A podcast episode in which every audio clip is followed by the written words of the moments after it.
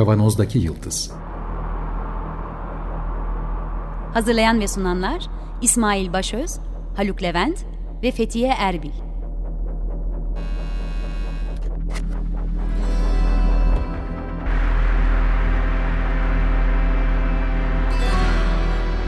Bugünün penceresinden geleceğin ayak izleri. Merhabalar Açık Radyo'dayız. 95.0 Kavanoz'daki Yıldız programında sizlerle beraberiz. Geleceğin ayak izlerini sürmeye devam ediyoruz. Haluk'la beraberiz bugün. Merhaba. Ben İsmail. Fethiye hala akademik dünyadan başını alıp bize katılamıyor. Mustafa'yı da neredeyse e, tekrar alacaktık işimize kaçtı. Almanya'ya kadar gitti. Biliyor musun Haluk? Almanya'ya gitmiş bugün aradım onu da. Mustafa Yılmaz'ı. o internet var alırız yine işe. alırız yine.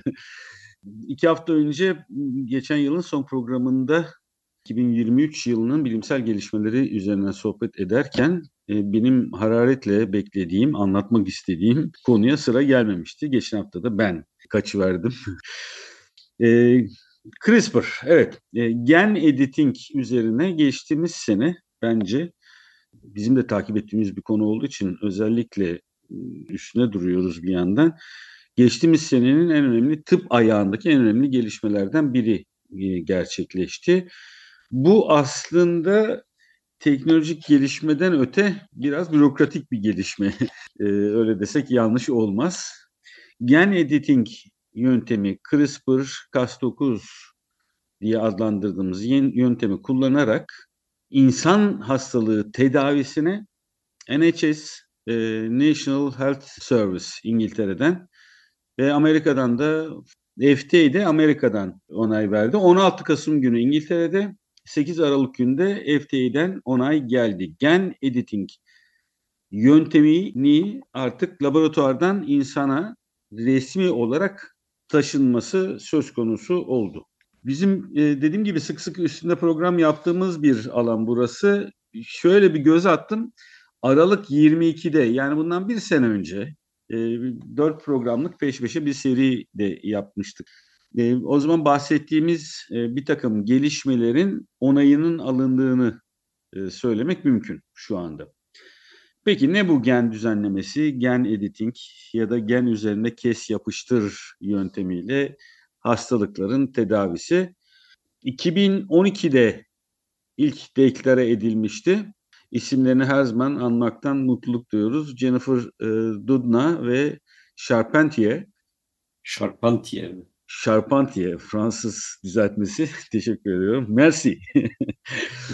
e, ve bu iki biyokimyacı 2020 yılında Kimya Nobel ödüllerinde yine bu çalışmaları doğrultusunda aldılar. Öncelikle bunu belirtelim.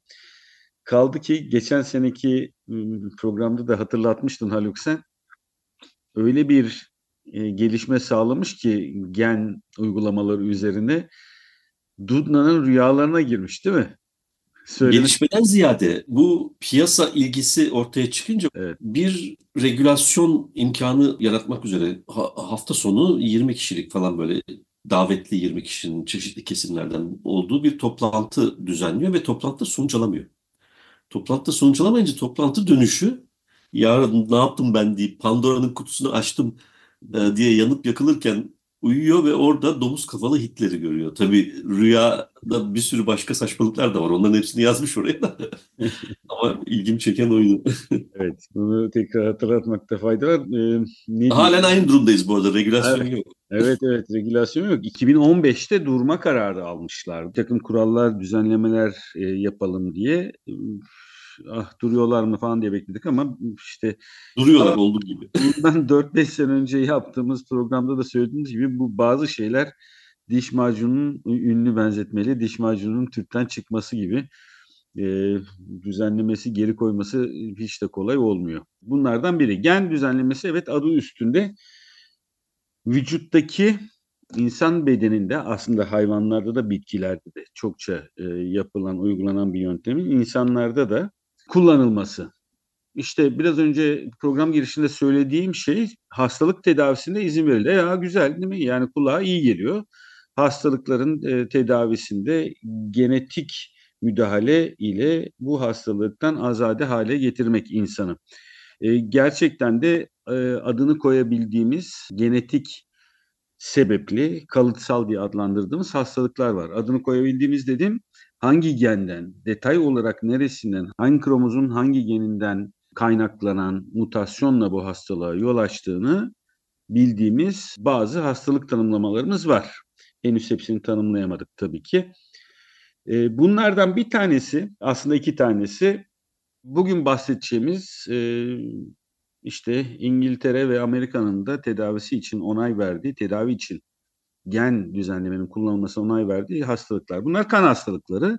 Beta talasemi ve orak hücreli anemi diye hemen kısaca bir ne olduklarını söyleyeyim.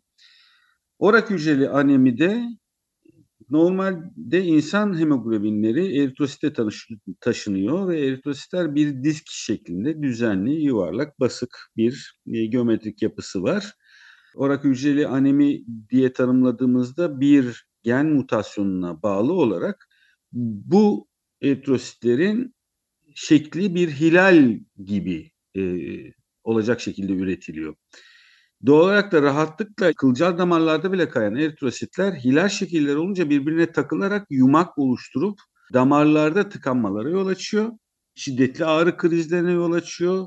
Gerçekten e, sahibi için orak hücreli anemi için e, çekilmez çok zor bir hayat yaşamasına e, sebep oluyor.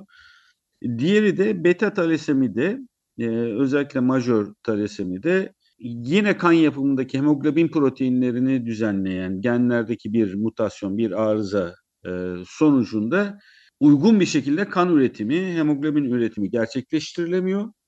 Bu hastalarda sıklıkla kan nakli yaptırmak zorundalar. Çünkü ciddi bir anemi durumu yaşıyorlar.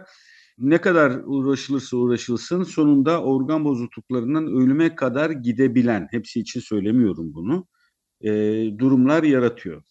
Peki bu ikisine de ortak özellik ne dedik? Bir gen e, arızası. Kan hücrelerinin üretimindeki bir gendeki arızadan, e, her ikisi için de ayrı genlerden bahsediyoruz tabii, gen parçalarından bahsediyoruz. Arızalardan bahsediyoruz. Şimdi buradan bir geriye doğru gidelim tekrar. Benim kişisel e, takibimde ilk duyduğum CRISPR denemesi, insan embriyosunda yapılan CRISPR denemesi yine yanılmıyorsam Çin'deydi. Orak hücreli anemi hastalığı taşıyan ailenin üretilen embriyoları üzerinde gerçekleştirmişti. Ne demek istiyorum? Tüp bebek gibi yumurta ve sperm alınıyor. Dışarıda döllenme gerçekleştiriliyor. Laboratuvar ortamında embriyo oluşturuluyor. Ee, ve burada hemen başında e, buradaki arızalı geni makaslamak söz konusu. Bu kes yapıştır işlemini yaptıktan sonra bir süre bekliyorlar. İkinci gün, üçüncü gün embriyoda gerçekten bu arızalı genin uzaklaştırıldığı görülüyor. Bu bir laboratuvar çalışması olduğu için e, protokole göre 5. günde embriyo sonlandırılıyor. Ama görülüyor ki bu müdahalenin kendisiyle embriyoda bu kan hastalığına yol açan bozukken temizlenebilmiş. Bu çok önemli bir gelişmeydi. Sonraki süreçte de birçok alanda olduğu gibi demin söylediğim gibi bitkilerde, hayvanlarda, e, kimi insanlarda ya da insan bedenine dair çalışmalarda CRISPR yöntemi kullanıldı. CRISPR ne? Aslında bu kısaltmanın iyi bir kısaltma olduğunu daha önce de söylemiş, söylemiştim. Gendeki bir, bir takım aralıklarla tekrarlanan palindromik dizilimlerin İngilizce kısaltması CRISPR. Bunların varlığını virüslerdeki gen dizilimiyle karşılaştırıp canlıların özellikle bir bakterilerin bu virüslere karşı bağışıklık geliştirmek için o parçayı alıp kendi genlerine bir şekilde ekledikleri ve bundan dolayı da hızlı bir şekilde virüsü tanıyıp yok edebildiklerini tespit ediyor. Bilim insanları 1980'lerde tabii ki bunu yapılıyor. 2010'lardaki en büyük gelişme bu hızlı gelişme Dudna'nın da dahil olduğu bu süreçteki gelişme bir protein kullanarak CAS9 olarak Cas proteini kullanarak buraya makas atma yani genin bir parçasına makas atabilme, kesip çıkarma şansı olduğu biyokimyası olarak izlenebiliyor. E, bu çok rahatlıkla yapılıyor. Bunu bakterileri taklit ederek yapıyorlar zaten. Bunu da daha önce konuşmuştuk. Peki nasıl gidiyor, nasıl buluyor, hedefi nasıl buluyor? Bunun için de bir tane rehber RNA e, oluşturuluyor. Rehber RNA eşliğinde Cas9 proteini makas olarak gidiyor ve oradaki bozuk geni kesip çıkarıyor.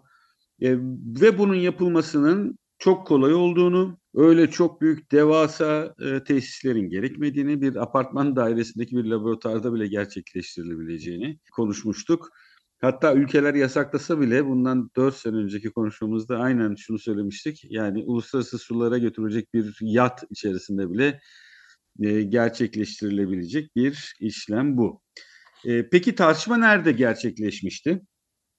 Gayet kulağa hoş geliyor şu ana kadar anlattıklarımız. Elbette gen düzenlemesinin içerisinde biraz önce bahsettiğim gibi insana dair işte kan hastalıkları gibi, e, musküler distrofi gibi, daha birçok hastalıkta, Alzheimer, Huntington hastalığı gibi birçok hastalıklarda buradan fayda almak mümkünken acaba bunun dışında da başka amaçla kullanılabilir mi korkusu e, var. Bu korku temel olarak aslında yine bir önce bahsettiğim embriyo üzerinde yapılacak çalışmalarla gerçekleşiyor. Şimdi iki ayağı var bu, bu gen editing yönteminin. Bir tanesi üreme hattı hücrelerinde yani sperm, yumurta ve onlarla oluşan embriyo üzerinde bunu uygulamak mümkün. Diğeri de gelişmiş, oturmuş artık bütün hücreleri ilerlemiş bir insan bedeninde ya da hayvan bedeninde uygulamak mümkün. Şimdi ilkinde üreme hattında bu uygulandığı zaman CRISPR yöntemi uygulandığı zaman bir sonraki nesillere aktarma e, riski en azından var. Ama işte bir talasemi hastasına işte belli bir yaşa geldikten sonra uygulandığı zaman bu risk görülmüyor. Doğal olarak da e, etik tartışmalarda burası çok söz konusu değil zaten. Diğer kısım e, asıl söz konusu ve bu yüzden de burada yapılacak müdahalelerle gerçekten e, işte sizin tahayyülünüze bırakıyorum artık. Ne tür müdahale, ne, ne tür insan evladını nereye yönlendirebilecek müdahaleler yapılabilir? E, bu biraz da korkutucu boyutu bu kısmı. Bunlardan biri yapılmıştı. Yine onu hatırlatmak istiyorum. Şu anda 6 yaşına geldiler yanılmıyorsam. 2018'de doğdular. Bir ikiz kızımız var CRISPR çocukları Çin'de. Lula ve Nana ki e, bu uygulama yapan doktorun da e, hapis cezası, para cezası ve bir sürede araştırmaların durdurulmasına durdurulması cezasına çarptırılmasına sebep olmuştu. Çünkü izinsiz yapmıştı. Halbuki yaptığı şey çok şimdi anlatacağım kulağa hoş geliyor.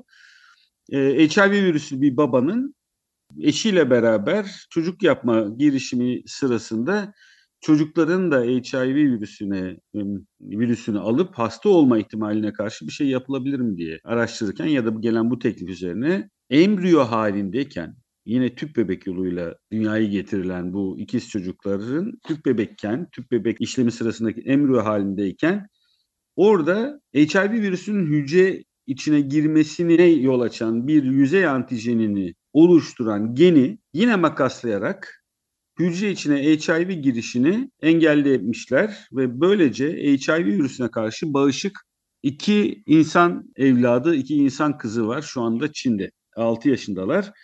Bu çocuklara yapılan bu müdahale onları sağlıklı tutacak ve fakat sonraki nesillere aktarılacak mı aktarılmayacak mı bilinmiyor. Aktarılma ihtimalinde çok yüksek olduğu e, söyleniyor. Burada gerçekten iyi duyuluyor.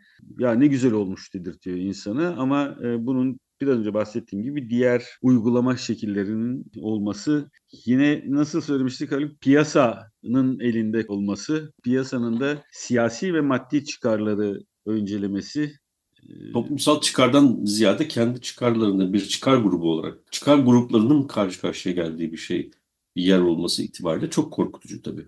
Evet. E, Aa, fazla korkutucu tabii yanları da var da sen bitirdikten evet. sonra ben bir iki bir şey söyleyeceğim. Evet, o zaman ben çok uzatmayayım. Ee, süreyi bitirmeden. Burada risk ne demiştik? Ne demiştik derken diğer programları düşünerek hemen söylüyorum. E, iki tane hala önemli riskler. Bir, bu e, gen makaslaması sırasında hedefin tam olarak doğru bulunup bulunamaması ya da diğer deyişle istenmeyen gen parçalarında bir makaslama işlemi yapılması olasılığı. Gerçi şu ana kadar yapılan çalışmaların hepsi gerçekten çok yüksek yüzdeli başarıyla devam ediyor.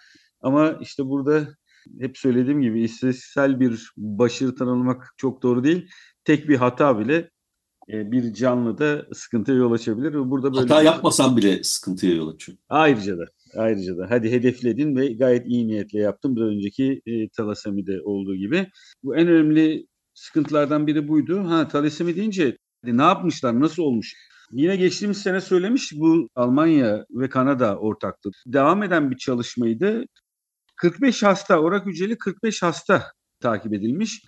Kan kök hücreleri alıp e, burada bu kök hücreleri üzerinde gen düzenlemesi yapıp arızalı geni çıkarıp kök hücreleri yine kan hücresi olarak çoğaltarak vücuda veriyorlar bu arada da şunu da eklemek lazım. Vücutta tabii bütün kök hücreleri alıp çıkarmak mümkün olmadığı için geri kalanların da yanlış üretim yapmasını engellemek amacıyla yoğun bir kemoterapi de uygulanıyor. Diğer hücreleri üretim faaliyeti baskılanıyor.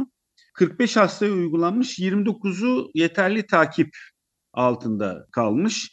28'inde orak hücre anemili hastaların 28'inde yaklaşık bir yıl sonra ağrıların hepsi kesilmiş klinik bulguların hepsi geçirilmiş ve patolojik incelemelerde de yeni koyulan e, hücrelerin arttığını tespit etmişler. Hastalarda ciddi olarak klinik bulguların hepsi geçirilmiş.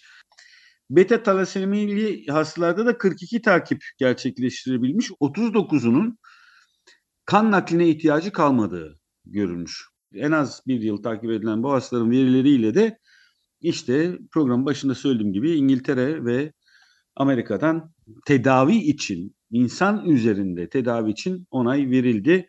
Hemen sana geçmeden çok kısa bir şey daha ekleyeceğim. Bu tedaviler sadece hastalık üzerine tedavi olarak yapılmıyor. En önemli ayaklarından bir tane de bir türden diğer türüne organ nakli çalışmalarında ki duymuştuk domuz kalbi aktarılan iki insan oldu. Ee, biri 2022'de, biri 2023'te. İkisi de iki ay kalmadan biri 6 haftada, biri 8 haftada vefat ettiler. Bu noktada CRISPR kullanarak domuzların genetiğinde e, diğer canlı için, diğer canlı diyorum nedeni söyleyeceğim şimdi. Diğer canlıya yapacağı yabancı doku reaksiyonunu engellemek için domuzlarda CRISPR'la bir değişiklik yapılıyor. Onun bağışıklık sisteminde yaratacağı problemleri ortadan kaldırmak için. E, 21 tane maymuna böbrekler aktarılmış ve bu maymunlardan 21 maymundan bir tanesi ikinci seneyi geçti. Diğerleri zaman içerisinde öldüler ama bir tanesi şu anda hala hayatta. E, bu da çok önemli bir gelişme açıkçası geçen sene. Şimdi ben e, bu, bu tesadüf işte bu konuyu konuşacağımızı söylemiştik. Bugün sabah e, bir mail geldi. Ben abone olduğum için şeyden e, National The National Academies of Science var Amerika'da. Onların çalışma gruplarından bir tanesi de e, Human Genome Editing meselesi. Yani o, o çerçevede faaliyet gösteriyorlar, toplantılar düzenliyorlar, yayın yapıyorlar falan. Bunlar bir 2023 yılının sonuna doğru bir rapor, kitap neyse işte öyle bir şey yayınlamışlar. İsmi de insan genomunu yazmak, bilim, etik ve yönetim. Yani tabii bu alt başlığa bakınca bir bilimsel tartışma, etik üzerine bir tartışma ve bir de bunu nasıl regüle ederiz diye bir öneri olduğunu bekliyorsun. Doğru hakikaten şimdi detaylara girmeyeceğim ama bu senin konuştuklarınla ilgili bir meseleden bahsediyorlar. Şimdi bir kere ikiye ayırıyor. Birisi somatik hücrelere yapılan e, yazma işlemi. O yine çok büyük problem, büyük zorluklar var ama yani e, miras kalan bir gen olmadığı için büyük bir problem yok. Biraz önce söylediğim tedavi işte. Orak hücreler anemilerde Evet. Evet.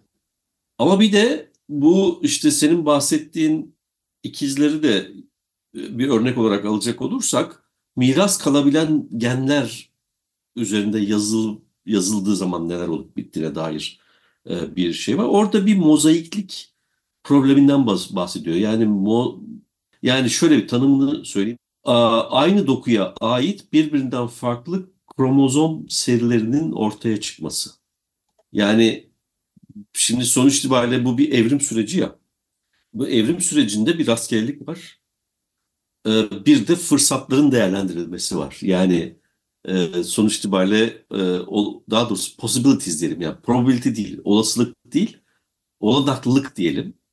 Olanaklılık sonsuz ve bundan birine şey yapıyorsun. Çoğunlukla, çok büyük bir çoğunlukla hep aynı pet yoldan gidildiği için işte başlangıçtaki hücre e, çeşitli fonksiyonlar içeren farklı hücre gruplarına evriliyor. O farklı hücre grupları da yine şeyi organları oluşuyorlar. Yani bunun şimdilik benim anladığım kadarıyla okuduklarımdan bunun bir kod meselesi gibi yaklaşmayı tercih ediyorlar ama onu başından beri eleştiren çok güçlü bir akım var zaten. Bu bir kod meselesi değil, bir evrimin biyokimyasal e, süreciyle ilgili bir şey ve bunu bilmiyoruz.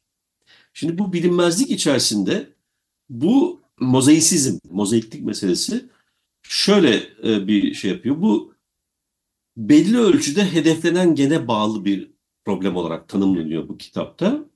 İlgili gen gerekli bir hücresel fonksiyonu kodluyorsa, oluşturuyorsa ama işte aynı zamanda bu gen salgılanan bir faktörü mesela büyüme hormonu veya eritropoietin diye geç bir örnek vermek şey kod, evet. o da onu kodluyorsa Gene kan... veya gerekli bir molekülün mesela kan pıhtılaşmasını faktörü gibi e, salgılanmasına yol açıyorsa yani birden fazla fonksiyonu varsa e, o zaman bunun doğru dizilimi oluşturması her zaman mümkün olmayabiliyor. Şimdi bunun iradi olarak müdahale etmek mümkün değil. Rastgele, yani bilmiyoruz çünkü nasıl olduğunu. Müdahale etmek mümkün değil. O zaman bu çok ciddi bir problemdir diyor. Yani sanki şeyi e, halletmiş olabiliriz gibi düşünebiliriz. Mesela bizim o ikizleri alalım. Tamam HIV virüsü bulaşamaz ikizlere.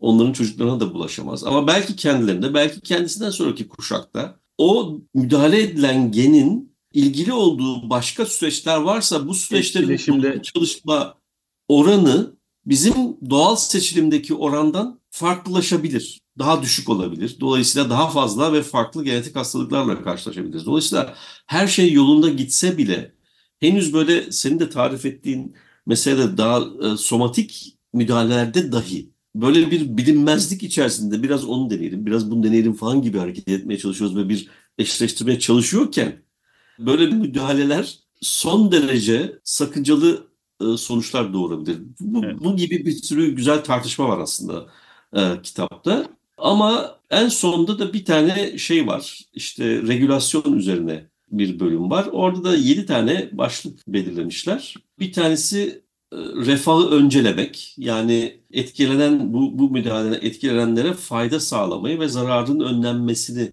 destekleyen bir yaklaşım. E, bu tabi biyoetik literatüründe sıklıkla iyilik ve zarar vermeme ilkesi olarak adlandırılan genel geçer bir şeyden bahsetmişler. Şeffaflık bu da tabii çok genel geçer bir şey. Açık olmayı ve bilginin paydaşlar için erişilebilir ve anlaşılır şekilde paylaşılmasını gerektirir diyor. E, gerekli özen yani araştırma çalışmalarına katılan veya klinik bakım alan hastalara gereken özen gösterilmesi ilkesi, gereken özenin gösterilmesi ilkesi dikkatli ve bir şekilde ve yalnızca yeterli ve sağlam kanıtlarla desteklendiğinde ilerlemeyi gerektirir diyor. Adalet ilkesi, işte ulus ötesi işbirliği falan gibi çok genel geçer kavramlar çerçevesinde bir regülasyon. Yani regülasyon yapılamamışydı. Dolayısıyla bizim büyük problemimiz bence bu. bir tane bir bilinmeyen bir karanlıkta yürüme durumumuz var ve nereye gideceğimizi bilemiyoruz, nasıl yapacağımızı bilemiyoruz. Çünkü bilgi eksikliği çok fazla ve çünkü o rastgelelik süreci rastgele kalması gereken bir şey ama biz orayı determinist bir müdahale yapmaya çalışıyoruz. Yani ben ee, bir miktar ayrılıyorum. O rastgeleliği biz zaten bozalı çok e, bin yıllar oluyor. Yerleşik hayata geçtiğimizden beri zaten bu rastgeleliği biz yönlendiriyoruz.